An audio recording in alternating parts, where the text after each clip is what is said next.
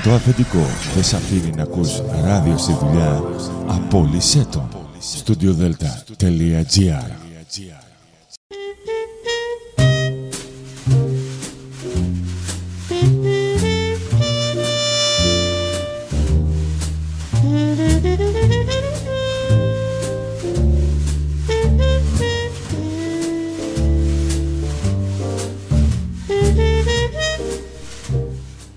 Καλησπέρα σας αγαπημένοι μου φίλοι. Είναι η εκπομπή «Άνθρωποι και Ιστορίες» με τη Γεωργία Αγγελή.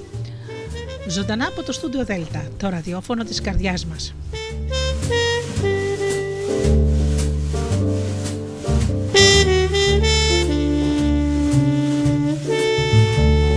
Καλή μου φίλοι, σήμερα 29 Ιουλίου τελειώνει η σεζόν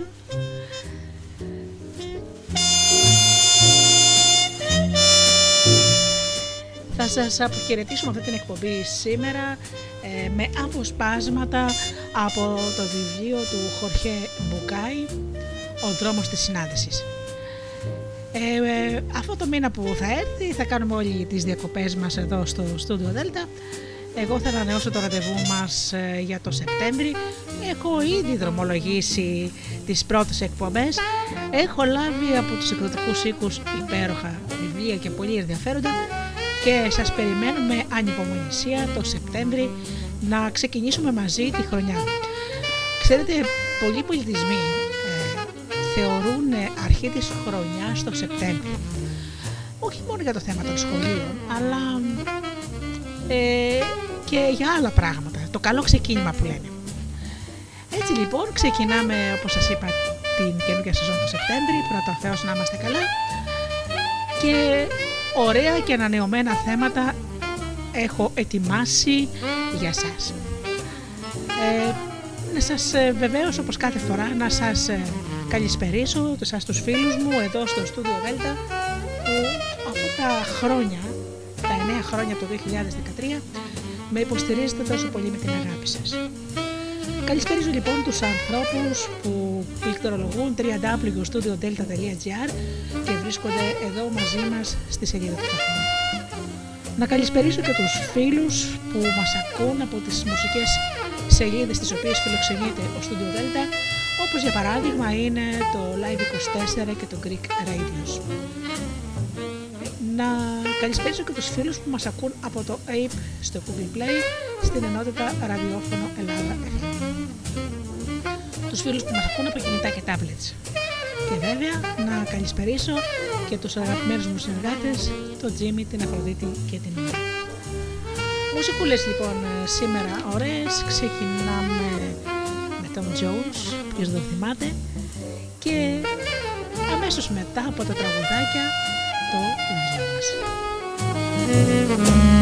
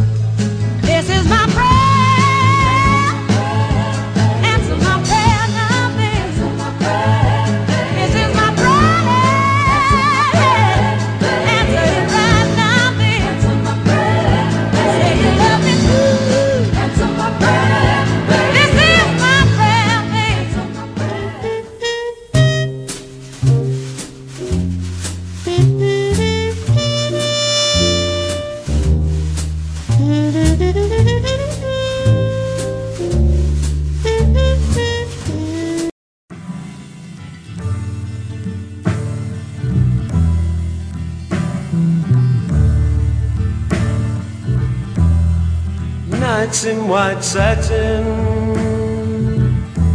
Never reaching the end. Letters I've written Never meaning to send. Beauty I'd always missed With these eyes before. Just what can't say anymore, cause I love you.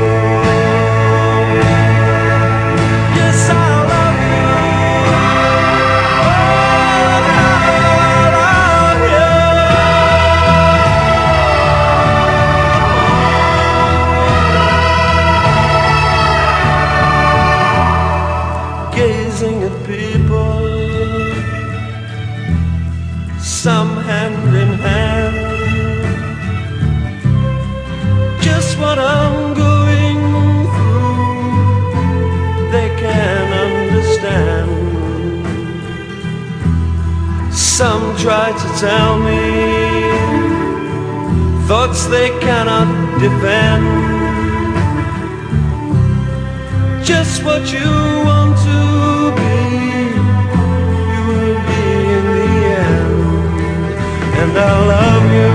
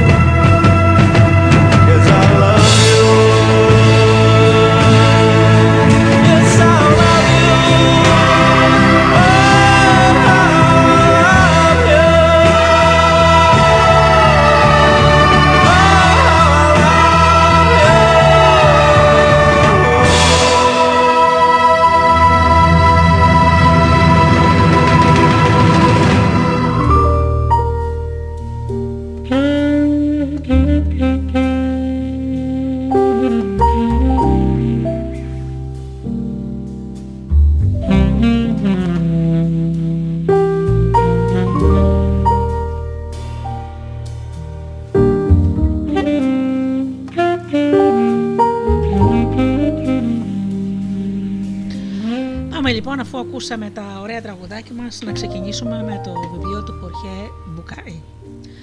Η παραβολή της άμαξας. Συγκρο... Συγκροτημένη σε ένα ενιαίο σύνολο, η άμαξά μου, τα άλλα, ο αμαξάς και εγώ,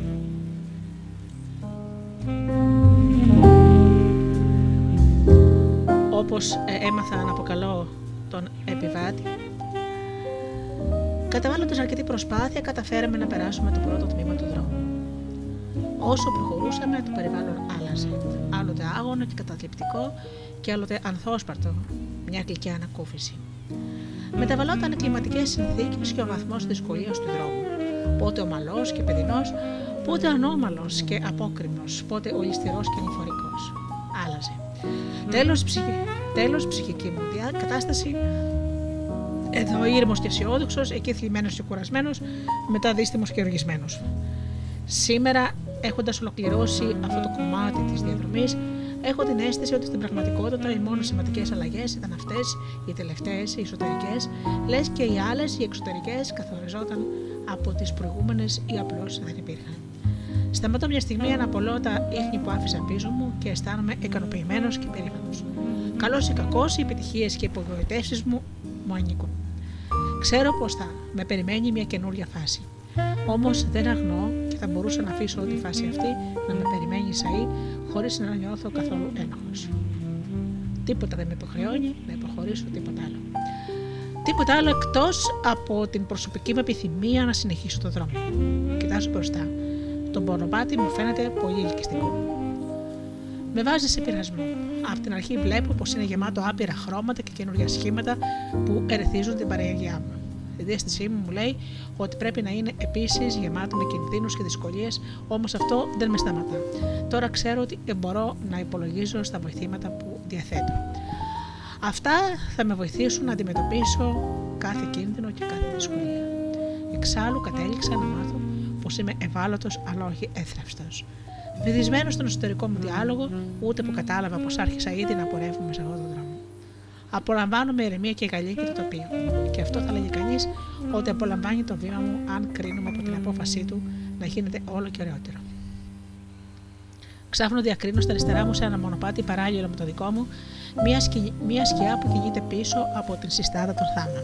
Κοιτάζω με προσοχή. Λίγο πιο μπροστά σε ένα ξέφωτο βλέπω πως υπάρχει μια άλλη άμαξα που τραβάει το δικό της δρόμο. Αλλά ακολουθώντας την ίδια κατεύθυνση με μένα. Με ξαφνιάζει η αμορφιά της, το σκούρο ξύλο, τα στραφτερά μπρούτσα στο ίδια της, η υπέροχη τροχή, η απαλότητα και η αρμονία στα τορνευτά της σχήματα. Καταλαβαίνω πως με έχει εντυπωσιάσει. Ζητώ από τον, άμαξ, από τον αμαξά να πάει πιο γρήγορα για να βρεθούμε δίπλα της. Τα άλογα τεινάζονται μπροστά και καλπάζουν ξέφρενα. Χωρίς να τα καθοδηγεί κανείς, πλησιάζουν μόνο τους όλο και περισσότερο την άμαξα από την αριστερή πλευρά, σαν να θέλουν να μειώσουν την απόσταση που μας χωρίζει. Την διπλανή άμαξα τη έρουν και αυτοί δύο άλογα. Και έχει και αυτή έναν αμαξά για να κρατάει τα γκέμια να την οδηγεί. Τα άλογά της και τα δικά μου συντονίζονται αυθόρμητα ε, τον τροχασμό τους και πηγαίνουν τώρα πλάι-πλάι, σαν να αποτελούν μία μονάδα, ένα τέθρυπο. Οι αμαξάδες μοιάζουν να έχουν βρει μια κατάλληλη στιγμή για να ξεκουραστούν, καθώς και οι δύο βολεύονται στη θέση τους και με το βλέμμα χαμένο κρατούν τα γκέμια χαλαρά, αφήνοντας τον δρόμο που μας πηγαίνει. Τόσο πολύ με έχει συνεπάρει η κατάσταση που περνάει αρκετή ώρα, ώσπου να αντιληφθώ ότι η άλλη άμαξα έχει και αυτή έναν επιβάτη. Δεν είναι ότι πίστευα πως δεν θα είχε επιβάτη, απλώς δεν τον είχα προσέξει. Μόλις τώρα τον ανακαλύπτω και τον παρατηρώ. Βλέπω ότι και εκείνος με κοιτάζει. Για να του δείξω τη χαρά μου, του χαμογελώ και εκείνος μέσα από το παράθυρο της άμαξας με χαιρετάει, κουνώντας μου ζωηρά το χέρι. Ανταποδίδω το χαιρετισμό και παίρνω το θάρρος να ψιθυρίσω ένα δειλό γεια. Με κατά ένα μυστήριο τρόπο, ή ίσως όχι και τόσο μυστήριο, με ακούγημα απαντάει. Γεια σου, πας προς τα εκεί. Ναι, απαντώ. Με πρωτοφανή για μένα, τον, ί- για μένα τον ίδιο χαρά. Πάμε μαζί. Σύμφωνοι μου λέει, πάμε. Παίρνω μια βαθιά ανάσα. Αισθάνομαι ευχαριστημένος. Πέρασα όλο τον δρόμο χωρίς ποτέ να συναντήσω ένα συνταξιδιώτη. Νιώθω ευτυχισμένος χωρίς να ξέρω γιατί και το σπουδαιότερο χωρίς καμία ιδιαίτερη διάθεση να μάθω.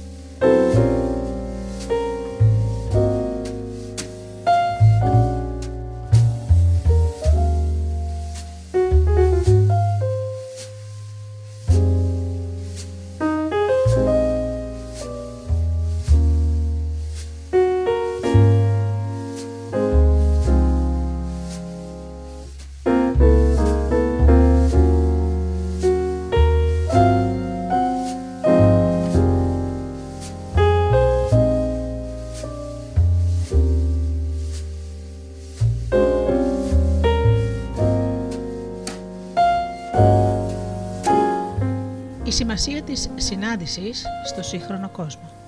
Υποφέρουμε από ένα είδος συναισθηματικής επανάπτυξης που μας οθεί σε συμπεριφορές αυτοκαταστροφικές τόσο στη δημόσια ζωή μας όσο και στην προσωπική.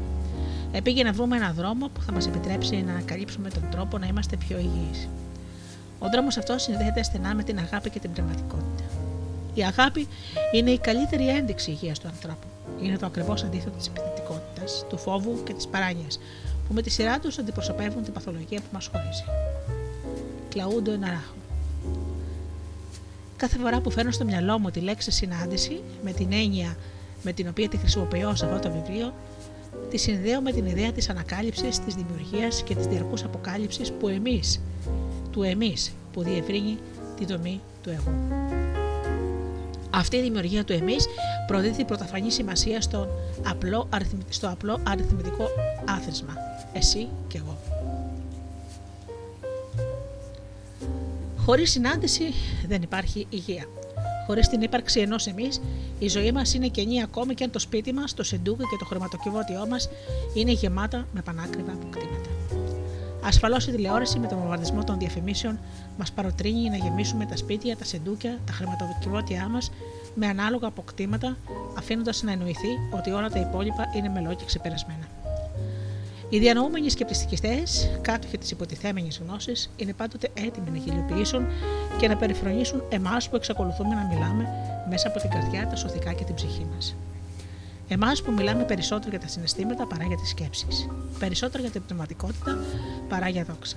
Περισσότερο για ευτυχία παρά επιτυχία. Αυτός που μιλάει για αγάπη είναι ανώριμος. Αν λέει ότι είναι ευτυχισμένος, είναι αφελής και ελαφρόμενος. Αν είναι γενναιόδωρο, είναι ύποπτος. Και αν είναι εύπιστος, είναι πλάκα. Και αν είναι αισιόδοξος, είναι ηλίθιος. Και αν τύχει και παρουσιαστεί κάποιος που τα συνδυάζει όλα αυτά, τότε οι ψευδοκάτοχοι της γνώσης, ακούσει εταίροι του ερασιτεχνικού καταναλωτισμού, θα πούν πως είναι ψεύταρος. Ένας αυτοσχέδιος απαταιωνίσκο που δεν μπορεί κανείς να τον πάρει στα σοβαρά. Ένας φαφλατάς, όπως λένε στην Αργεντινή. Πολλοί από τους ιεραρχημένους διανοούμενους αποτελούν καμιά φορά τη χειρότερη από τις αριστοκρατικές και εξεζητημένες φάρες εκείνων που αριστάνουν τους υπερβολικά εξελιγμένους για να παραδεχτούν τη δική τους σύγχυση ή τη δυστυχία. Άλλοι πάλι βρίσκονται ολοκληρωτικά παγιδευμένοι στην ταυτότητά τους και δεν προτίθενται να βγουν από την απομόνωσή τους από φόβο μήπως αποκαλυφθεί η ανάγκη τους να αναμειχθούν με τον πολυκόσμο. Σχεδόν όλοι βέβαια, οχυρωμένοι καθώς είναι πίσω από το πέχη της ματαιοδοξίας τους, δυσκολεύονται πολύ να δεχτούν ότι κάποιοι τρίτοι μέσα από τελείως διαφορετικές διαδρομές προτείνουν λύσεις που είναι και αυτές διαφορετικές. Ασφαλώς δεν αντέχουν τη σύγκριση για τις σχέσεις και τη ζωή που βασίζεται στο συνέστημα. Όλο ένα και συχνότερα η επιστήμη προσκομίζει αδιαμφισβήτητα στοιχεία για τη σημασία που έχει η επαφή και η ροή συναισθημάτων στη ζωή μας για τη διατήρηση και την ανάκτηση της υγείας που αποδεικνύει πόσο αναγκαίο είναι το βίωμα ενός δεσμού. Αν προσθέσουμε τις έρευνες και τα έργα των Carl Rogers, Abraham Maslow, Margaret Mead, Fritz Perl, Fritz Perls, David Viscott, Melanie Klein, Desmond Morris και πρόσφατα τον Ντέθλισεν, Ντάλκε, Μπουσκάλια, Γκόλμαν, Βατσλάβικ, Μπράντσο, Διέρ και Σατήρ, καθώς και τις εντυπωσιακές έρευνες για τις ανακαλύψεις του Λάρι Ντόση, είμαστε αναγκασμένοι να αναθεωρήσουμε τα πρωτόγωνα ορθολογικά σχήματα εξαιτίας της αιτίας και του αποτελέσματος, τα οποία κατά την παράδοση χρησιμοποιούσαν η ιατρική και η ψυχολογία για να ερμηνεύσουν την υγεία και την ασθένεια. Βέβαια, αν κοιτάξουμε γύρω μας, αλλά και μέσα μας, θα αντιληφθούμε το άγχος και τη διανησυχία, αν όχι το φόβο που προκαλεί μια πιθανή νέα συνάντηση. Γιατί συμβαίνει αυτό, εν μέρει γιατί, γιατί κάθε συνάντηση δημιουργεί ένα κύμα τρυφερότητας, συμπάθειας, αρμονικού ταιριάσματος, αμοιβαίας επίδρασης, επικοινωνίας και τέλος υπευθυνότητα, δέσμευσης και αφοσίωσης. Επίσης και προπάντων γιατί σημαίνει την πιθανότητα να βρεθεί κανείς αντιμέτωπος με τα φαντάσματα που φοβάται περισσότερο, τα μόνο ίσως που ακόμη μας φοβίζουν πιο πολύ και από τη μοναξιά, το φάντασμα της απόρριψης και το φάντασμα της εγκατάλειψης. Από φόβο ή λόγω διαφορών περιορισμών, είναι βέβαιο ότι έχουμε μεγάλη δυσκολία να συναντηθούμε με γνωστούς και αγνώστους. Το μοντέλο του ζευγαριού ή της οικογένειας που αντέχει στον χρόνο αποτελεί όλο ένα και περισσότερο την εξαίρεση και όχι τον κανόνα. Οι φιλίες και οι γάμοι που κρατάνε μια ζωή έχουν γίνει τουλάχιστον παλαιομοδίτικοι ή ξεπερασμένοι. Περιστασιακές συναντήσεις χωρίς προσωπική εμπλοκή και σεξουαλικές συνευρέσει χωρίς υποχρεώσεις γίνονται αποδεκτές και δεν εκπλήσουν κανέναν. Ορισμένοι μάλιστα επαγγελματίε ημί φτάνουν στο σημείο να τη συστήνουν ως ένδειξη μιας υποτίθεται πιο ελεύθερης και εξελιγμένης συμπεριφοράς. Ο ατομικισμός παρουσιάζεται ως εχθρός της κοινωνικής συνείδησης, κυρίως από εκείνους τους χαμερπείς, οι οποίοι περιφρονούν κατά βάθος τις κοινωνικές δομές ή προσκολώνται απάνω του με ένα είδος φονταμεταλλισμού της ελληνικής που μετατρέπει σε εχθρό, σε νόμο, ό,τι δεν μπορεί να διδάξει. Οι στατιστικές δεν είναι ευχάριστες. Στην Αργεντινή την πενταετία του 1993 έως 1998 τα διαζύγια ήταν εισάριθμα με τους γάμους. Σχεδόν τα μισά παιδιά στις μεγάλες πόλεις μεγαλώνουν με τον ένα φυσικό γονιό να λείπει από το σπίτι, ποσοστό που σίγουρα θα αυξηθεί αν όπως προβλέπετε οι δύο στους τρεις γάμους καταλήγουν σε διαζύγιο. Και οι στατιστικές παθολογίας των ατόμων δεν είναι λιγότερο ανησυχητικές αύξηση στους δείκτες κατάθλιψης ανάμεσα στους νέους και τους ηλικιωμένους, περισσότερες συμπεριφορές απομόνωσης, αποσία ομάδων συνάντησης και κάθε χρόνο λιγότερα προγράμματα με δραστηριότητες που απευθύνονται σε μοναχικά άτομα. Είτε με βοήθεια είτε χωρίς, οι σχέσεις των ζευγαριών είναι ολοένα και πιο συγκρουσιακές. Οι σχέσεις γονιών παιδιών όλο και πιο δύσκολες. Οι σχέσεις μεταξύ αδερφών όλο και λιγότερο στενές και η σχέση με τους συναδέλφους και τους συνεργάτες μας όλο και πιο ανταγωνιστική. Κατά τα λεγόμενα του Άλαν Φρόμ, η πόλη μας με τα πανύψηλα κτίρια και τον υπερπληθυσμό είναι το ιδανικό περιβάλλον για την καλλιέργεια της απομόνωσης. Δεν υπάρχει πιο μοναχικό μέρος από τη Νέα Υόρκη. Μια εργάσιμη μέρα σε ώρα αιχμής, όταν σε περιστοιχίζουν 20 εκατομμύρια άνθρωποι που είναι και αυτοί μόνοι. Είναι δική μας ευθύνη να κάνουμε κάτι για να αλλάξει αυτή η κατάσταση για τους απογόνους μας, αλλά και για εμά τους ίδιους. Σκέφτομαι και προβληματίζομαι γύρω από την περίπλοκη σχέση ανάμεσα σε δύο ή περισσότερα μοναδικά άτομα, ξεχωριστά και αυτοεξαρτώμενα, που αποφασίζουν να δημιουργήσουν ένα σημαντικό δεσμό. Να ποια είναι η πρόκληση αυτού του ειδοδρόμου. Όσοι βρουν το θάρρος να τον περπατήσουν, θα πρέπει να είναι προετοιμασμένοι να υπομείνουν τον ψόχο εκείνων που δεν τον έχουν περπατήσει ακόμα και αυτών που ποτέ δεν θα το κάνουν, καθώς και όλων, των, όλων αυτών που θα τους χαρακτηρίσουν ονειροπόρους και αισθηματίες στην καλύτερη περίπτωση. Το να μάθεις να ζεις μέσα σε μια σχέση είναι δύσκολη δουλειά. Μια τέχνη θα μπορούσαμε να πούμε που απαιτεί λεπτούς χειρισμούς, ειδικές τεχνικές τις οποίες πρώτα διδάσκεσαι και στην έχει επεξεργάζεσαι και μόνο αργότερα επιχειρείς να εφαρμόσεις με επιτυχία. Ακριβώς όπως γίνεται με το χειρουργό που δεν είναι σε θέση να χειρουργήσει αμέσως μετά την αποφύτισή του από τη σχολή, το μηχανικό που χρειάζεται άσκηση πριν κατασκευάσει ένα μεγάλο κτίριο και τον σεφ που πρέπει να κάνει πρακτική επί αρκετά χρόνια προτού τελειοποιήσει το αγαπημένο του πιάτο. Αυτό συμβαίνει μεταξύ άλλων επειδή ο καθένας από εμά είναι ένα μεγάλο ένιγμα. Γι' αυτό οι σχέσεις μας αποτελούν ένα μυστήριο διασκεδαστικό ίσως ή δραματικό, αλλά πάντοτε απρόβλεπτο. Ο Λέο Μουσκάλια διηγείται την ιστορία ενός νεαρού που θέλει να μάθει πώς να κάνει καλύτερες σχέσεις με τους συμφοιτητέ του. Πηγαίνει λοιπόν σε ένα βιβλιοπωλείο, ψάχνει τη βιβλιογραφία που θα μπορούσε να τον βοηθήσει. Σε ένα ράφι χαμένο στο βάθος του βιβλιοπωλείου βρίσκει ένα βιβλίο που ο τίτλος του οποίου του τραβάει την προσοχή. Το βιβλίο λέγεται Από την αγκαλιά στην αγάπη. Ο νεαρός αγοράζει τον ογκώδη τόμο και μόνο όταν φτάνει στο σπίτι του αντιλαμβάνεται πως έχει πάρει το δεύτερο τόμο μιας εγκυκλοπαίδειας.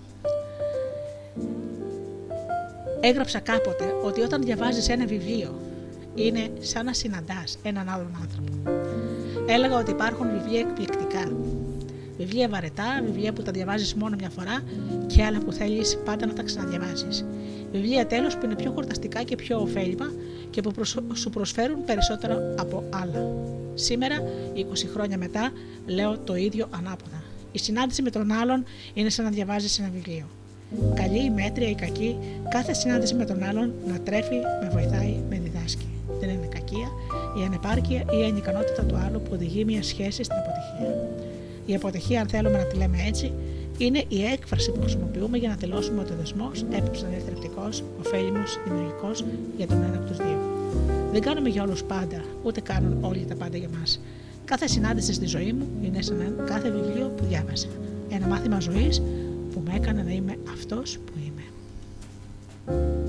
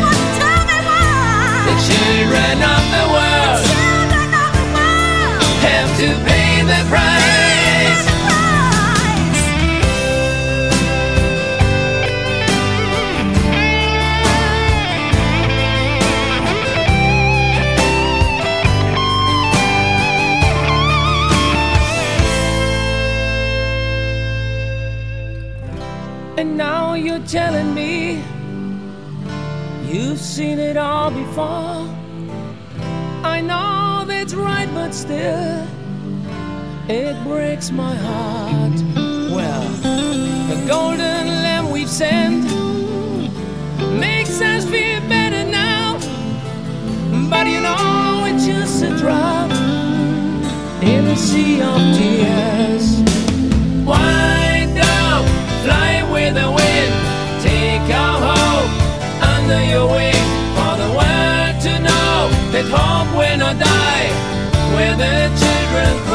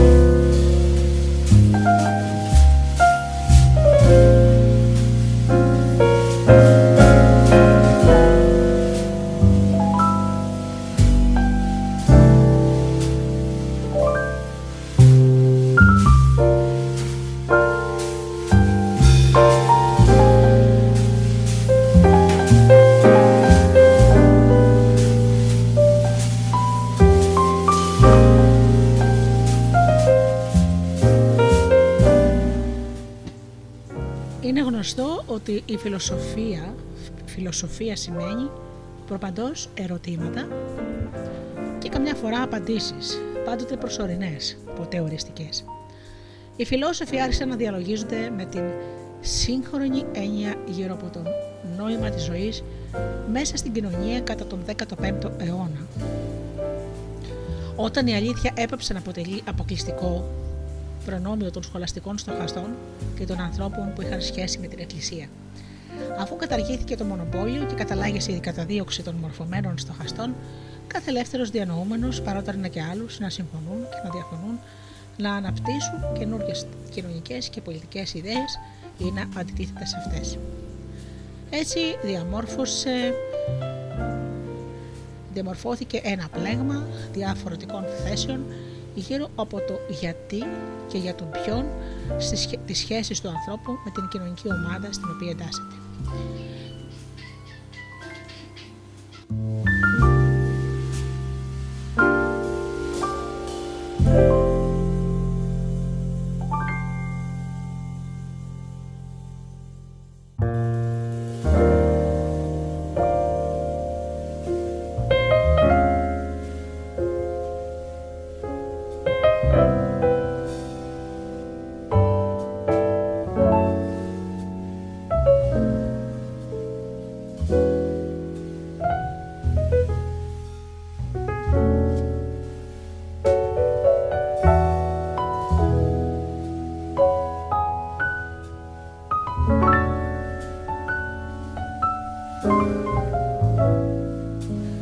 Στα πρώτα 200 χρόνια του διαφωτισμού, οι φιλόσοφοι δείχνουν να συμφωνούν ότι η κοινωνία και η ηθική είναι αντίθετες προς την ανθρώπινη φύση. Επειδή η εν λόγω φύση είναι μοναχική, εγωιστική και αναρχική. Το σημείο αυτό είναι θεμελιώδης γιατί με αφετηρία αυτή την ιδέα τεκμεριώνεται επίσημα ότι αν η ηθική έχει καλός, η κοινωνία έχει καλός και ο έλεγχος έχει καλός. Τίποτα από όλα αυτά δεν είναι φυσικό. Το φυσικό επισημαίνει η πλειοψηφία των φιλοσόφων είναι ο αγώνας του ατόμου γιατί η αυτοσυντήρηση, η προσπάθεια να μην εξαρτάται από κανέναν. Θεωρείται ότι η ανθρώπινη φύση επικεντρώνεται μόνο σε αυτό που έχει ανάγκη, σε αυτό που την ενδιαφέρει, σε αυτό που μικρόψυχα επιθυμεί. Όλες οι άλλες συμπεριφορές, κυρίως οι κοινωνικές, είναι δημιούργημα του πολιτισμένου ανθρώπου και επομένως αφύσικης. Στα τέλη του 16ου αιώνα, ο φιλόσοφος, ε, ο Γάλλος φιλόσοφος Μοντανί 1533-1592 ήδη υποστηρίζει ότι ο άνθρωπος ζει μέσα στην κοινωνία επειδή το έχει ανάγκη και όχι επειδή το αρέσει. Ισχυρίζει ότι αν αφήναμε τον άνθρωπο ελεύθερο να κάνει αυτό που επιθυμεί θα μπορούσε και θα προτιμούσε βεβαίως να είναι μόνος.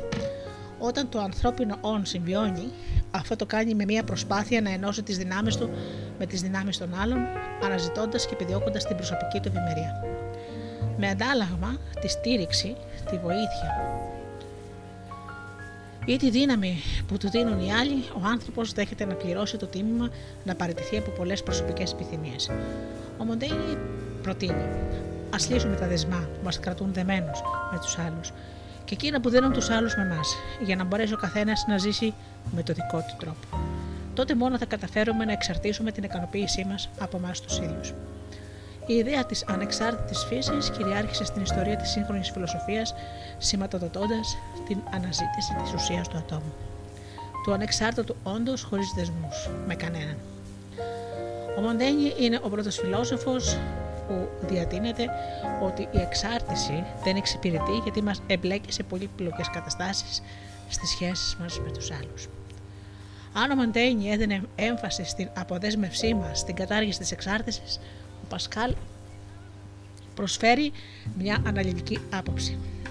Δεν έχει σημασία αν θα αποδεσμευτούμε ή όχι. Το σημαντικό δεν είναι αυτό που κάνουμε, αλλά ο λόγος για τον οποίο το κάνουμε. Το θέμα είναι ότι δεν είμαστε ευχαριστημένοι από τη ζωή μας και έτσι συνδυόμαστε για να ζήσουμε λίγο τη ζωή των άλλων. Θέλουμε να ζήσουμε μέσα στη ζωή τους. Και γι' αυτό προσπαθούμε να κάνουμε τους άλλους να μας δεχτούν.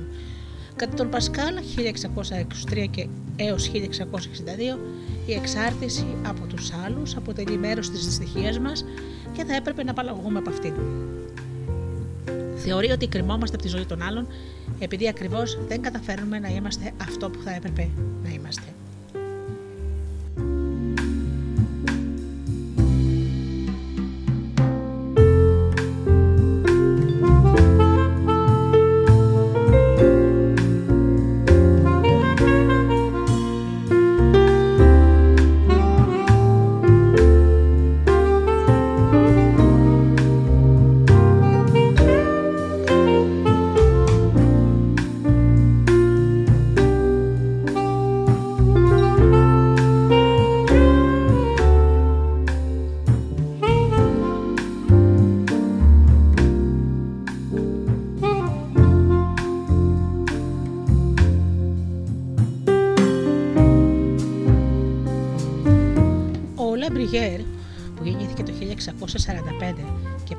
1696, πιστεύει ότι ο άνθρωπος είναι ερημίτης από τη φύση του. Το κοινωνικό και ομαδικό εμφανίζονται ως ανθρώπινα δημιουργήματα. Οι ιδέες του θεμελίωσαν τα παρακάτω.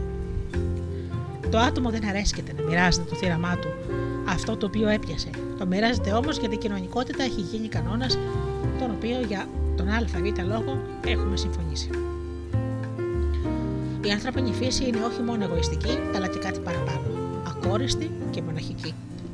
Με βάση αυτή την ιδέα της μοναχικής φύσης του ανθρώπου, που έγινε αποδεκτή με περισσότερη ή λιγότερη ευχαρίστηση την εποχή εκείνη, εμφανίζονταν δύο φιλοσοφικές θέσεις εντελώς διαφορετικές. Η μία υποστηρίζει ότι πρέπει να καταπολεμήσουμε αυτή την τάση γιατί είναι επικίνδυνη για την κοινωνία. Και η άλλη έχει τη γνώμη ότι πρέπει να την επενούμε και να την ενισχύουμε. Για τους πρώτους, το ιδεώδες πρέπει να υποτάσσεται στο πραγματικό, ενώ για τους άλλους το πραγματικό πρέπει να υποτάσσεται στο, στο ιδεώδες. Ο πρώτος φιλόσοφος που υποστήριξε ότι πρέπει να καταπολεμήσουμε τη μοναχική και βάρβαρη φύση του ανθρώπου λεγόταν Μακιαβέλη. Για τον Μακιαβέλη που γεννήθηκε το 1469 και πέθανε το 1527, Όπως είναι γνωστό, η κοινωνία είναι σημαντική ως μηχανισμός ελέγχου που συγκρατεί ιδιαίτερα και προσωπικά συμφέροντα της ανθρώπινης φύσης. Αλλιώς η ζωή θα ήταν μονίμως ένας αγώνας μέχρι, μέχρι εσχάτων, όπου ο ένας θα προσπαθούσε να εξητώσει τον άλλον για να πετύχει το σκοπό του. Κατά την άποψη, κατά την άποψη αυτή, η σπουδαία ικανότητα του ανθρώπου έγκυται στο ότι θέτει υπό έλεγχο τα προσωπικά του συμφέροντα για να μπορέσει η κοινωνία ως σύνολο να υπερτερεί το ατόμο. Σε αντίθετη περίπτωση, αν η κοινωνία δεν θα ακολουθήσει αυτή τη γραμμή, η ζωή είναι ένας διαρκής ανταγωνισμός. Αυτή την πολύ γνωστή ιδέα επαναλαμβάνει ο Χόμπς, που επίσης γεννήθηκε το 1588 και πέθανε το 1679 στην, περίμη, στην περίφημη φράση «Ο άνθρωπος είναι ο λύκος του ανθρώπου»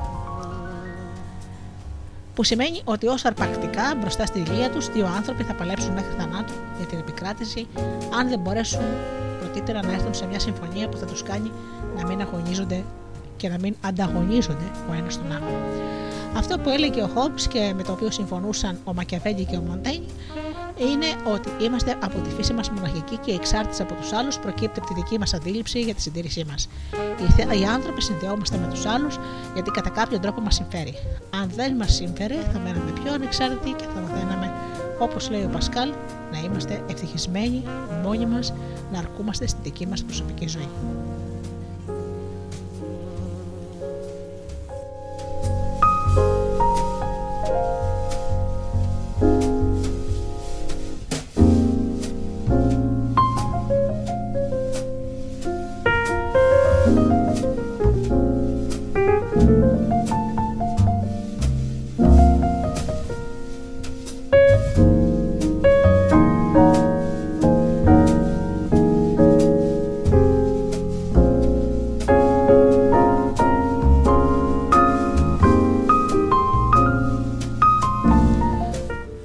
Προσωπικά, εγώ πιστεύω ότι ο Ρουσό είχε δίκιο.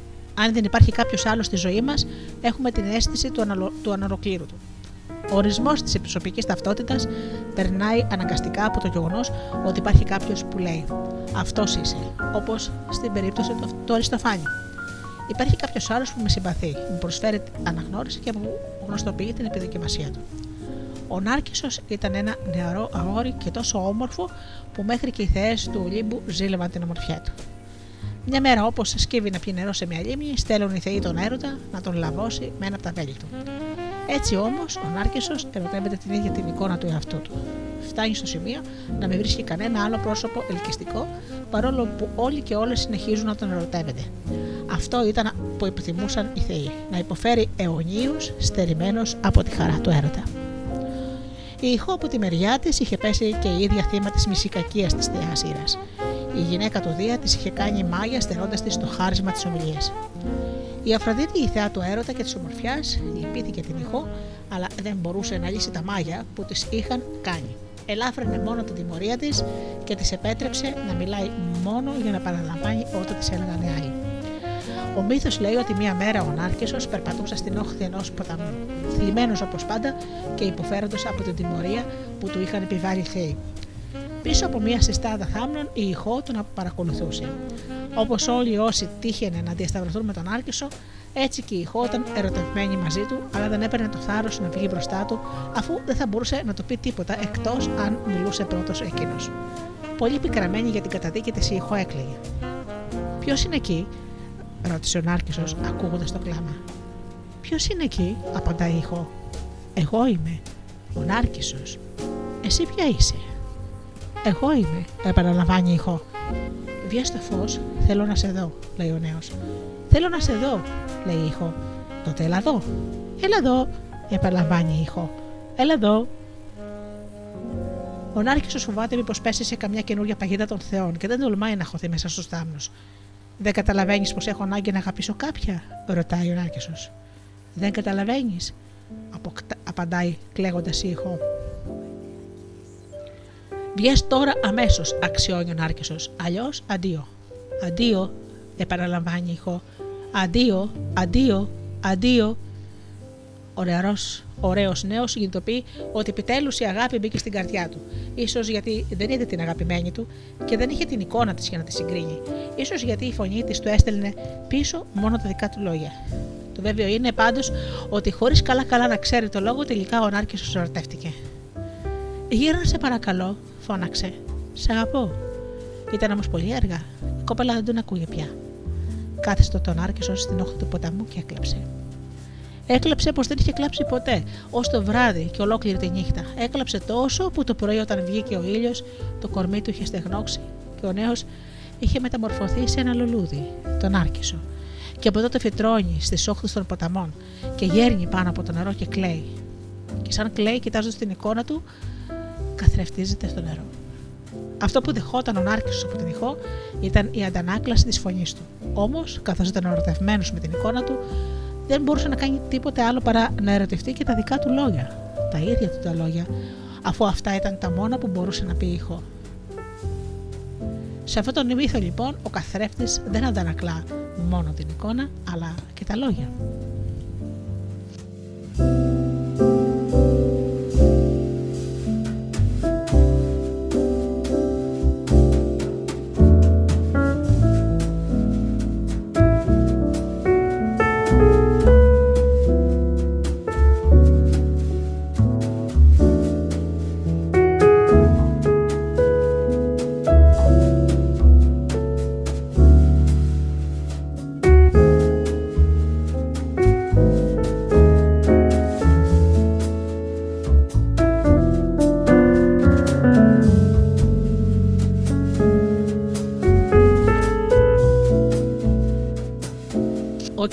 Εξωτερικό κόσμος είναι μια αντίληψη, μια αφηρημένη έννοια.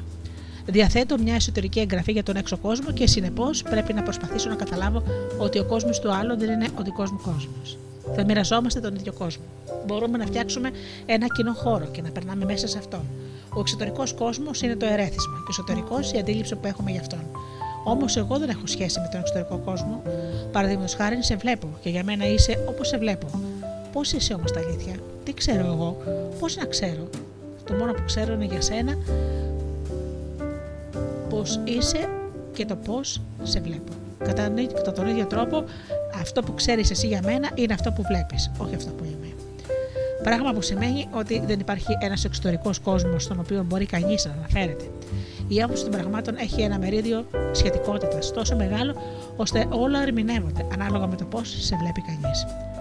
Ένας κύριος ονόματι Πολ Μπατσλάβικ αφηγείται μια ιστορία. Σε ένα εργαστήριο που κάνουν πειράματα με ζώα, ένας ερευνητής προσπαθεί να προκαλέσει ένα εξαρτημένο αντανακλαστικό με δύο ποντίκια σε ένα λαβύρινθο. Μόλις μπαίνει λοιπόν ο κύριος με την άσπρη μπλούζα το ένα ποντικάκι, λέει στο άλλο: Βλέπεις αυτόν τον κύριο με την άσπρη μπλούζα; Τον έχω εκπαιδεύσει απολύτως. Κάθε φορά που κατεβαίνω, που κατεβάζω αυτό το μοχλό, μου δίνει να φάω. Είναι δύο τρόποι με τους οποίους μπορεί να δει κανείς την ίδια διαδικασία. Η κατάσταση είναι ακριβώς η ίδια. Αν δεχτώ ότι ο μόνος αληθινός κόσμος είναι ο εσωτερικός, σημαίνει ότι εμπιστεύομαι τη φύση του ανθρώπου για να πιστέψω ότι η μοναδική πρόσβαση στον κόσμο είναι η αντίληψή μου. Πρέπει να φαντάζομαι τον άνθρωπο από την καλή του φύση. Καλό και ευγενικό, γενναιόδωρο και αλληλέγγυο.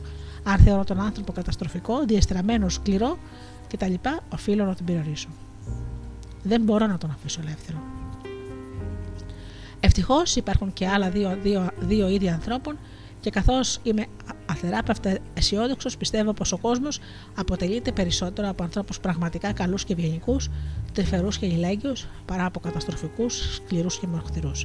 Είναι καθήκον όλων όσοι πιστεύουμε την αγαθή φύση του ανθρώπου να δούμε πώς θα αναθρέψουμε και πώς θα εκπαιδεύσουμε τα ανθρώπινα πλάσματα που μας περιστοιχίζουν ώστε να γίνουν έτσι και καταρχήν διορίζοντας ότι αν δώσουμε στο παιδί μας χώρο και ευκαιρία να αναπτυχθεί φυσιολογικά, αυτό θα αναπτύξει ότι είναι το καλύτερο που έχει μέσα του και όχι το χειρότερο. Ένας πολύ πιστός άνθρωπος ένιωθε πως ήταν πολύ κοντά στο να λάβει τη φώτιση για το πώς να συνεχίσει το δρόμο του. Και κάθε μέρα πριν πέσει να κοιμηθεί, παρακαλούσε τον Θεό να του στείλει ένα σημάδι για το πώς θα έπρεπε να ζήσει την υπόλοιπη ζωή του. Πέρασε έτσι δύο-τρεις εβδομάδες σε μια κατάσταση σχεδόν μυστικιστική, περιμένοντας να λάβει ένα θεϊκό σημάδι. Ώσπου μια μέρα, περνώντας μέσα από το δάσος, βλέπει ένα λαφάκι μισοξαπλωμένο στο έδαφος, πληγωμένο με το ένα του πόδι μισοσπασμένο.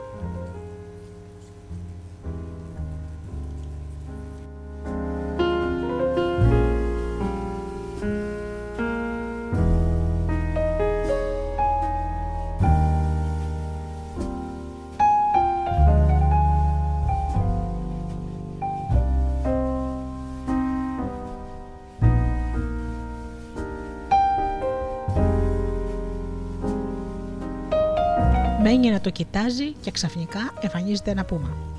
Στη θέα του αισθάνεται να παγώνει. Το πούμα, εκμεταλλευόμενο την κατάσταση, είναι έτοιμο να κατασπαράξει το ελαφάκι. Άφωνος και παράλυτο από φόβο, μένει να κοιτάζει τη σκηνή, τρέμοντας την ιδέα ότι το πούμα δεν θα ικανοποιηθεί μόνο με το ελαφάκι, αλλά θα επιτεθεί και στον ίδιο. Ξαφνικά βλέπει το πούμα να πλησιάζει το ελαφάκι.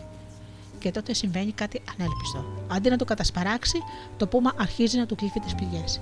Μετά φεύγει και γυρίζει με μερικά πραγμένα κλαδάκια, που τα σπρώχνει με το πόδι του μπροστά στο ελαφάκι για να μπορέσει εκείνο όπως είναι ξαπλωμένο να πιει λίγο νερό. Κατόπιν πάει και φέρνει λίγη υγρή χλόη και τη στρώνει και αυτή κοντά στο ελαφάκι για να φάει. Απίστευτο. Την άλλη μέρα ο, ο άντρας επιστρέφει σε εκείνο το μέρος και βλέπει το ελαφάκι να είναι ακόμα ξαπλωμένο εκεί και το πούμα να έρχεται ξανά και ξανά για να το ταΐσει, να του κλείψει τις πηγές και να το δώσει να πιει. Τότε σκέφτεται ο άντρας. Αυτό είναι το σημάδι που έψαχνα. Είναι προφανές. Ο Θεός σου προμηθεύει αυτό που έχεις ανάγκη. Το μόνο που δεν πρέπει να κάνεις εσύ είναι να αγχώνεσαι και να τρέχεις απελπισμένος πίσω από τα πράγματα. Παίρνει λοιπόν το μποχαλάκι του, κάθεται στην πόρτα του σπιτιού του και περιμένει να το φέρει κάποιος να φάει και να πιει. Παίρνανε δύο ώρες, παίρνανε τρεις, έξι ώρες, μία μέρα, δύο μέρες, τρεις μέρες. Κανένας όμως δεν του δίνει τίποτα. Όσο περνάνε από μπροστά του, τον κοιτάνε και αυτός, παίρνει ύφος κακομίρι, μιμούμενο στο τραυματισμένο λαφάκι. Παρ' όλα αυτά όμως δεν του δίνουν να φάει τίποτα. Ώσπου μια μέρα περνάει ένας πολύ σοφός άνθρωπος που ζούσε στο χωριό και ο καημένος άνθρωπος που τώρα πια αισθάνεται μεγάλη αγωνία του λέει: Ο Θεός με ξεγέλασε. Μου στείλε ένα λάθος σημάδι. Για να με κάνει να πιστέψω ότι τα πράγματα ήταν με τον Α τρόπο ενώ είναι με το Β. Γιατί μου το έκανε αυτό. Εγώ είμαι ένας άνθρωπος πιστός και του διηγείται τι είδε, το, τι είδε στο δάσος. Ο σοφός τον ακούει και ύστερα λέει: Θέλω να ξέρεις κάτι. Είμαι κι εγώ ένας άνθρωπος πολύ πιστός. Ο Θεός δεν στέλνει σημάδια χωρίς λόγο, ο Θεός σου έστειλε αυτό το σημάδι για να μάθεις. Τον ρωτάει τότε ο άντρας. Γιατί με κατέληψε; Και ο σοφός του απαντάει. Τι κάνεις εδώ εσύ που είσαι ένα πούμα έξυπνο και δυνατό και ικανό να παλεύεις; Κάθεσαι και περιστάγει το ελαφάκι. Η θέση σου είναι να ψάξεις να βρεις ένα λαφάκι για να βοηθήσεις. Να βρεις κάποιον που δεν μπορεί να τα βγάλει πέρα μόνος του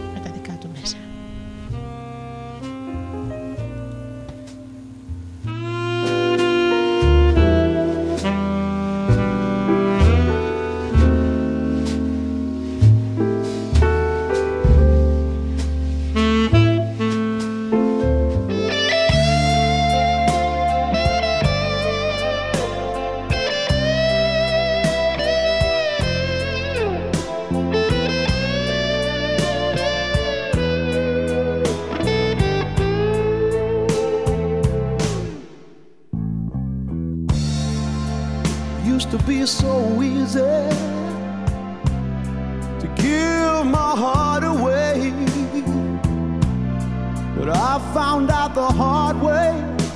There's a price you have to pay. I found out that love was no friend of mine.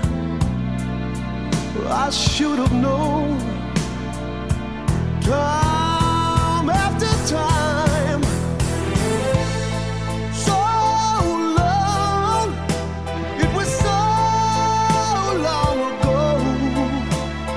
I've still got the blues for you.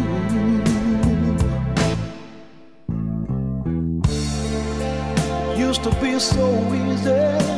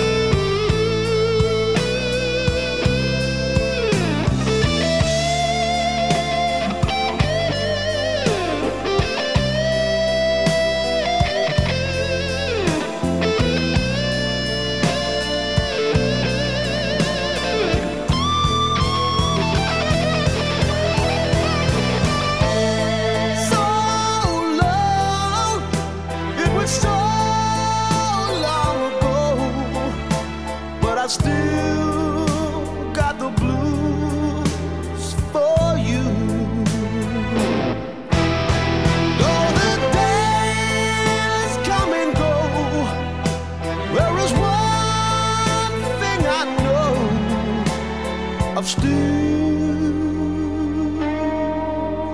Got the blues.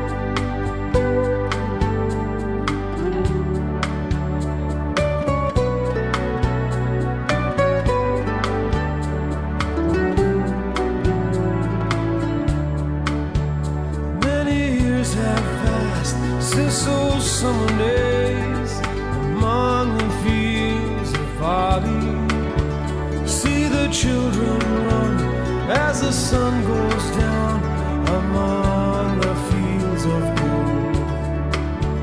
You'll remember me when the west wind moves upon the fields of barley. You can tell the sun in his jealous sky when we walked in fields of gold. When we walked in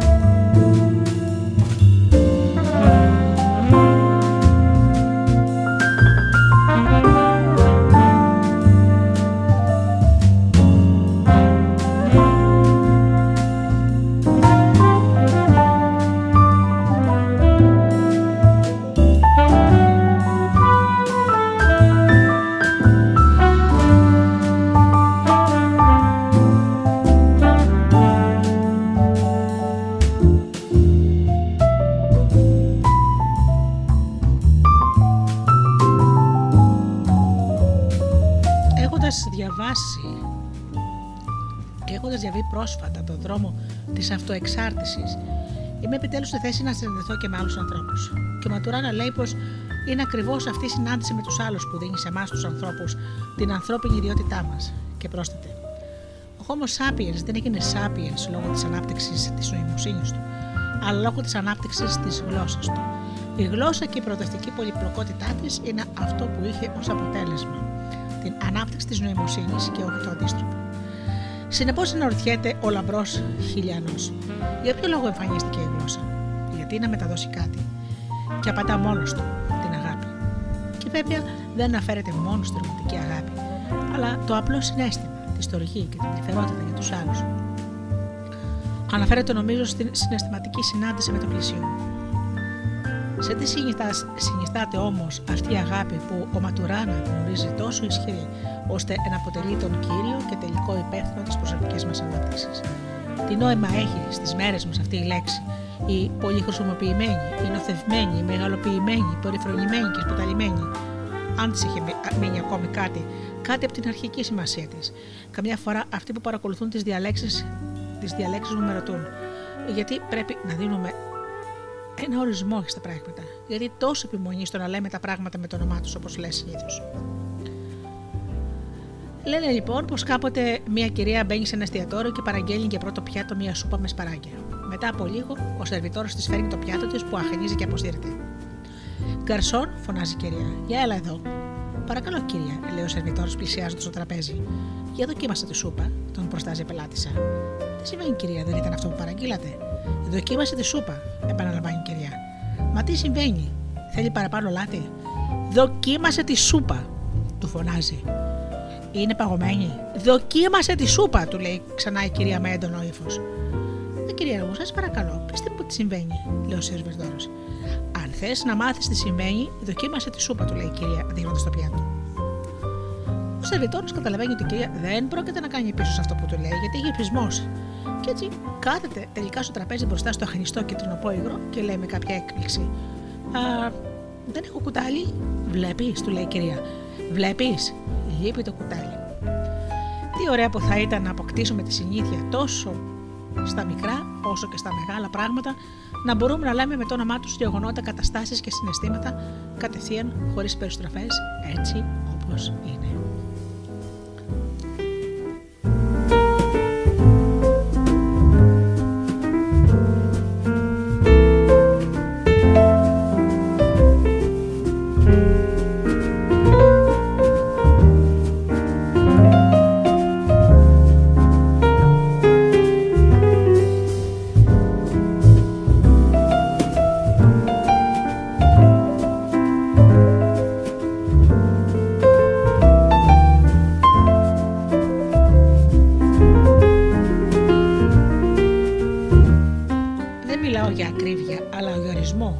Ορισμό που πάει να πει αποφασίζω ότι περιλαμβάνει από πού μέχρι πού το περιεχόμενο του θέματος που συζητάμε. Και ίσως γι' αυτό προσπαθώ επίσης πάντοτε να διευκρινίσω γιατί πράγμα δεν μιλάω όταν μιλάω για αγάπη. Δεν εννοώ όταν είναι κανείς ερωτευμένος όταν μιλάω για αγάπη. Δεν εννοώ το σεξ όταν μιλάω για αγάπη. Δεν μιλάω για συναισθήματα που υπάρχουν μόνο μέσα στα βιβλία. Δεν μιλάω για χαρές φυλαγμένες για λίγους, ξεχωριστούς. Δεν μιλάω για μεγάλα πράγματα. Μιλάω για ένα συνέστημα που μπορεί να βιώσει ο καθένας. Μιλάω για απλά και γνήσια συναισθήματα. Μιλάω για σπουδαίες εμπειρίες. Σπουδαίες που δεν υπερβαίνουν όμως την ανθρώπινη φύση ή τους περιορισμούς της. Μιλάω για την αγάπη που σημαίνει απλώς να θέλεις κάποιον πολύ.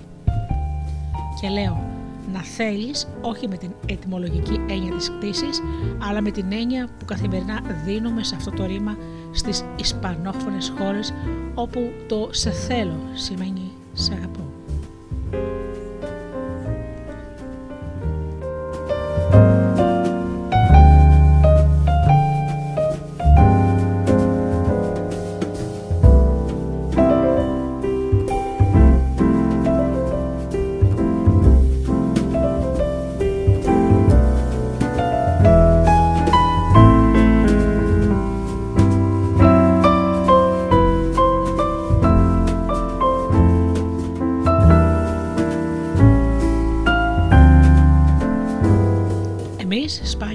Σπάνια χρησιμοποιούμε το σ' αγαπώ. Λέμε καλύτερα σε θέλω, σε θέλω πολύ ή σε θέλω πάρα πολύ. Όμως τι ακριβώς λέμε με αυτό το σε θέλω. Νομίζω πως εννοούμε με ενδιαφέρει να είσαι καλά. Τίποτα περισσότερο και τίποτα λιγότερο. Όταν θέλω κάποιον, αντιλαμβάνομαι τη σημασία που έχει για μένα αυτό που κάνει. Αυτό που του αρέσει ή αυτό που του πονάει. Το σε θέλω σημαίνει επομένως νοιάζομαι για σένα και το σ' αγαπώ σημαίνει νοιάζομαι πάρα πολύ. Τόσο πολύ που καμιά φορά όταν σε αγαπάω βάζω το να είσαι καλά εσύ παρά από όλα τα άλλα πράγματα τα οποία είναι επίσης σημαντικά για σένα και για μένα. Αυτός ο ορισμός ότι νοιάζομαι για σένα δεν μετατρέπει την αγάπη σε κάτι πολύ μεγάλο ούτε όμως μειώνει την αξία της κάνοντάς την να φαίνεται ανοησία. Θα οδηγήσει για παράδειγμα στην πλήρης συνειδητοποίηση δύο γεγονότων. Δεν είναι αλήθεια ότι σε αγαπάνε εκείνοι που δεν νοιάζονται πολύ για τη ζωή σου και δεν είναι αλήθεια ότι δεν σε αγαπάνε εκείνοι που ζουν εξαρτημένοι από, το, από ό,τι σου συμβαίνει. Επαναλαμβάνω, αν με αγαπάς πραγματικά νοιάζεσαι για μένα. Αυτό σημαίνει επομένως, όσο και αν με πονάει να το παραδεχτώ, ότι αν δεν νοιάζεσαι για μένα είναι γιατί δεν με αγαπάς. Αυτό δεν είναι κακό, δεν λέει κάτι άσχημο για σένα που δεν με αγαπάς. Είναι απλώς η πραγματικότητα, έστω και αν είναι θλιβερή πραγματικότητα. Και όπως λέει το τραγούδι του Σεράτ, ποτέ δεν είναι αλήθεια θλιβερή. Ποτέ η αλήθεια δεν είναι θλιβερή. Απλώς δεν υπάρχει άλλη λύση. Πρέπει μάλλον να καταλάβουμε ότι το θλιβερό είναι αυτό ακριβώς. Ότι δεν γίνεται αλλιώς. Η διαφοροποίηση που κάνω και που είναι τόσο ποσοτική ανάμεσα στο θέλω και τους αγαπώ είναι η ίδια που γίνεται με τις περισσότερες τρυφερές εκφράσεις που χρησιμοποιούμε για να μην το πούμε. Σε αγαπώ. Λέμε, μ' αρέσεις, σε βρίσκω συμπαθητικό, νιώθω για σένα τρυφερότητα, έχω συναισθήματα αγάπης για σένα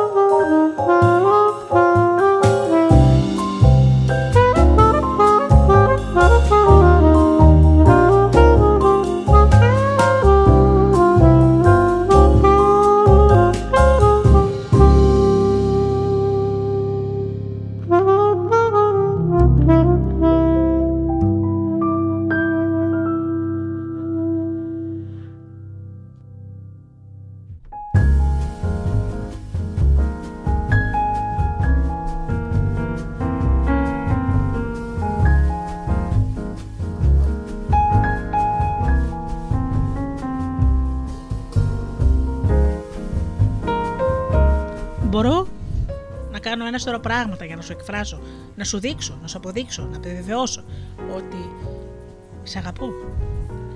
Όμως, μόνο για πρά- ένα πράγμα μπορώ να κάνω με την αγάπη μου, και αυτό είναι το σ' αγαπώ να ασχολούμαι μαζί σου, να εκδηλώνω τα συναισθήματά μου, πώ τα νιώθω, για το πώ αισθάνομαι. Είναι ο δικός μου τρόπος να σ' αγαπώ. Μπορείς να δεχτείς ή να μπορείς να το απορρίψεις αυτό που λέω. Μπορείς να καταλάβεις τι σημαίνει ή να αγνοήσεις παντελώς. Αυτός όμως είναι ο τρόπος μου να σε αγαπώ. Δεν έχω άλλο.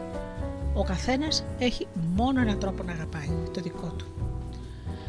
Στον χώρο της ψυχικής υγείας συναντάμε πολλές φορές άτομα που έμαθαν λαθασμένα και χωρίς να καταλάβουν πώς ότι η αγάπη είναι να χτυπάς και να καταλήγουν να παντρεύονται εκείνους που τους χτυπούν προκειμένου να αισθανθούν ότι τους αγαπούν. Πολλές κακοποιημένες γυναίκες υπήρξαν κακοποιημένες θηγατέρε. Και αιώνες, και για αιώνε κακοποιούσαν ή πλήγωναν οι γονείς τα παιδιά τους λέγοντας ότι το κάνουν για το καλό τους. Εμένα με πονάει περισσότερο που πρέπει να σε δίνω, λένε συχνά οι γονείς. Και στα πέντε σου δεν είσαι σε θέση να κρίνεις αν είναι έτσι πραγματικά ή όχι. Και προσαρμόζεσαι, αλλάζει συμπεριφορά και εξακολουθείς πολλές φορές να τρως ξύλο και να το θεωρείς ωφέλιμο.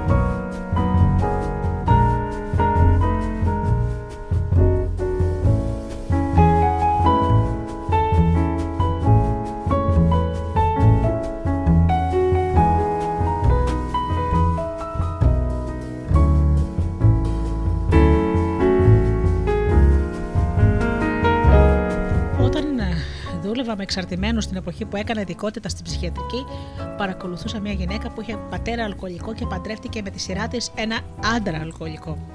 Τη ρώτησα στην κλινική όπου ο άντρας της ήταν εσωτερικός ασθενή. Τη γνώρισα στην κλινική όπου ο άντρας της ήταν εσωτερικός ασθενής. Επί χρόνια συνόδευε το σύζυγό της στις ομάδες ανωνύμων αλκοολικών στην προσπάθεια να ξεπεράσει τον εθισμό του, από τον οποίο έπασχε για πάνω από 12 χρόνια. Τελικά εκείνος κατάφερε να απέχει από το αλκοόλ επί 24 μήνες. Τότε ήρθε η γυναίκα να μου πει ότι μετά από 16 χρόνια γάμου ένιωθε ότι η υποστηρή τη είχε λήξει. Η υγεία του συζύγου του είχε αποκατασταθεί. Εγώ τότε που ήμουν μόνο 27 ετών και νοηδιορισμένο γιατρός, ερμήνευσα ότι στην πραγματικότητα αυτό που ήθελα ήταν να θεραπεύσει τον πατέρα της, αντικαθιστώντας την θεραπεία του πατέρα της με αυτή του συζύγου. Και εκείνη είπε: Μπορεί. Τώρα πάντως δεν με συνδέει τίποτα με τον σύζυγό μου. Υπέφερα πολύ από τον αλκοολισμό του, αλλά έμενα κοντά του για να μην τον εγκαταλείψω στη μέση, στη μέση της θεραπείας. Τώρα όμως δεν θέλω να ξέρω τίποτα πια γι' αυτόν. Και πράγματι χώρισαν. Ένα χρόνο αργότερα, τελείω τυχαία, κάπου αλλού συναντηθήκαμε τη γυναίκα αυτή που είχε κάνει μια καινούργια σχέση. Είχε παντρευτεί ξανά. Έναν άντρα, επίσης αλκοολικό.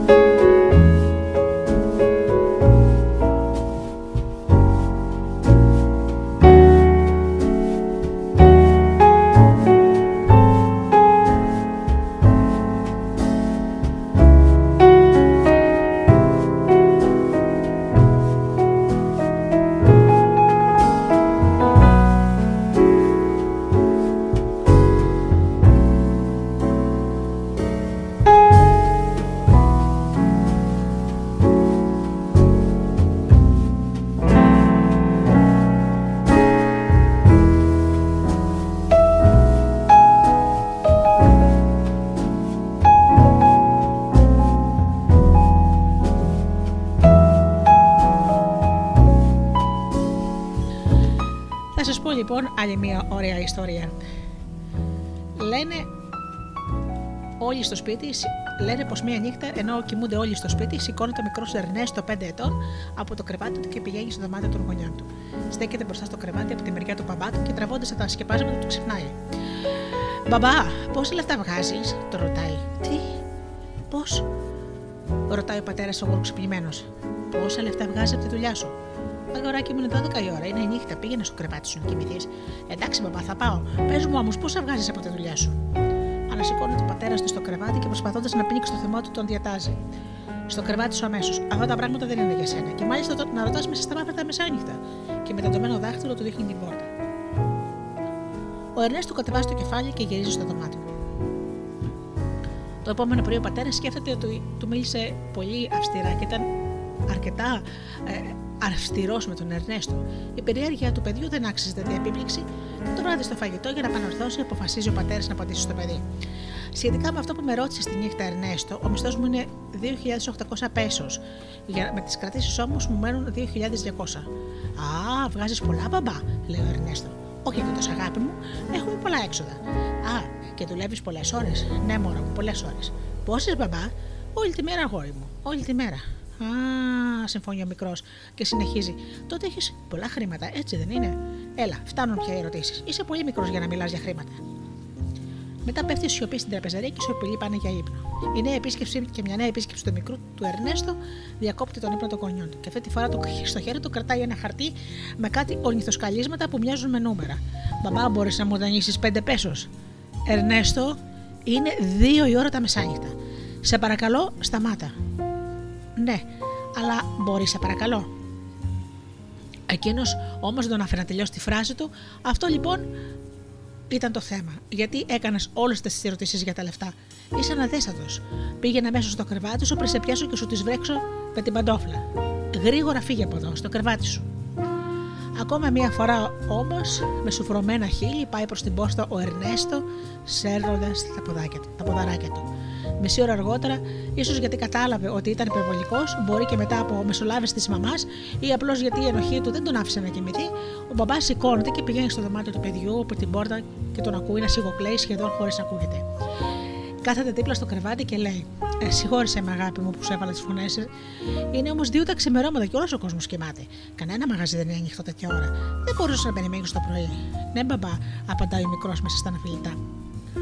Ο μπαμπάς βάζει στην τσέπη του το χέρι του, βγάζει το πορτοφόλι του, όπου παίρνει ένα χαρτονόμισμα των 5 πέσω και τα αφήνει στο κομμωδίνο και του λέει: Ορίστε λοιπόν τα χρήματα που μου ζήτησες. Ο μικρός σκουπίζει τα δακρυά του με το σεντόνι, πηδάει από το κρεβάτι, πάει στην τουλάπα και παίρνει ένα μεταλλικό κουτί, βγάζει από το κουτί μέσα μερικά κέρματα και κάτι λίγα χαρτονομίσματα του ενός πέσου. Βάζει τα 5 πέσω μαζί με τα άλλα, μετράει με τα δάχτυλα πόσα χρήματα έχει. Μετά παίρνει στα χέρια του τα χρήματα και τα βάζει πάνω στο κρεβάτι στον μπαμπά του. Μπροστά, που είχαμε την ώρα, τον κοίταζε χαμογελώντας. Τώρα μάλιστα, λέει ο Ερνέστο. Φτάνουν ίσα ίσα, 9 πέσους και 50 λεπτά. Μπράβο, χωράκι μου, πολύ ωραία. Και τι θέλεις να κάνεις με, τα- αυτά, τα- με αυτά τα λεφτά, Να μου πουλήσεις μία ώρα από το χρόνο σου, μπαμπά.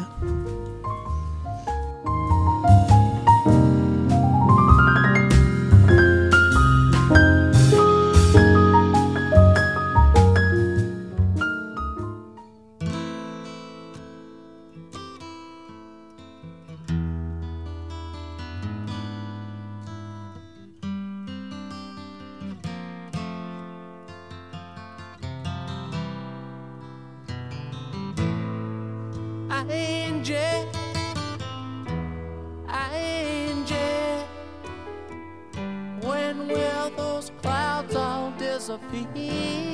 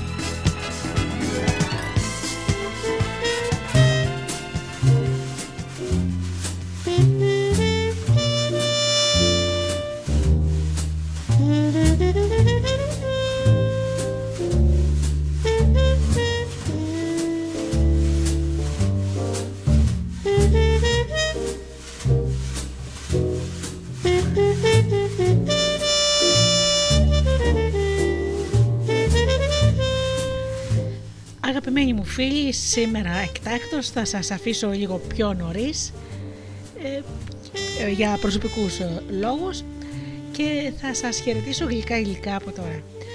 Εύχομαι λοιπόν αγαπημένοι μου να περάσετε ένα υπέροχο Αύγουστο γεμάτο χαρές, ηρεμία και γαλήνη. Ε, όσοι δεν είστε ερωτευμένοι να ερωτευτείτε, όσοι είστε ήδη ερωτευμένοι να δυναμώσει η αγάπη σας πάνω απ' όλα αγαπημένοι μου φίλοι εύχομαι μέσα από την καρδιά μου σας και να τον αγαπήσετε. Να αγαπήσετε τον άνθρωπο που βλέπετε κάθε μέρα στο καθρέφτη. Καλό σας βράδυ.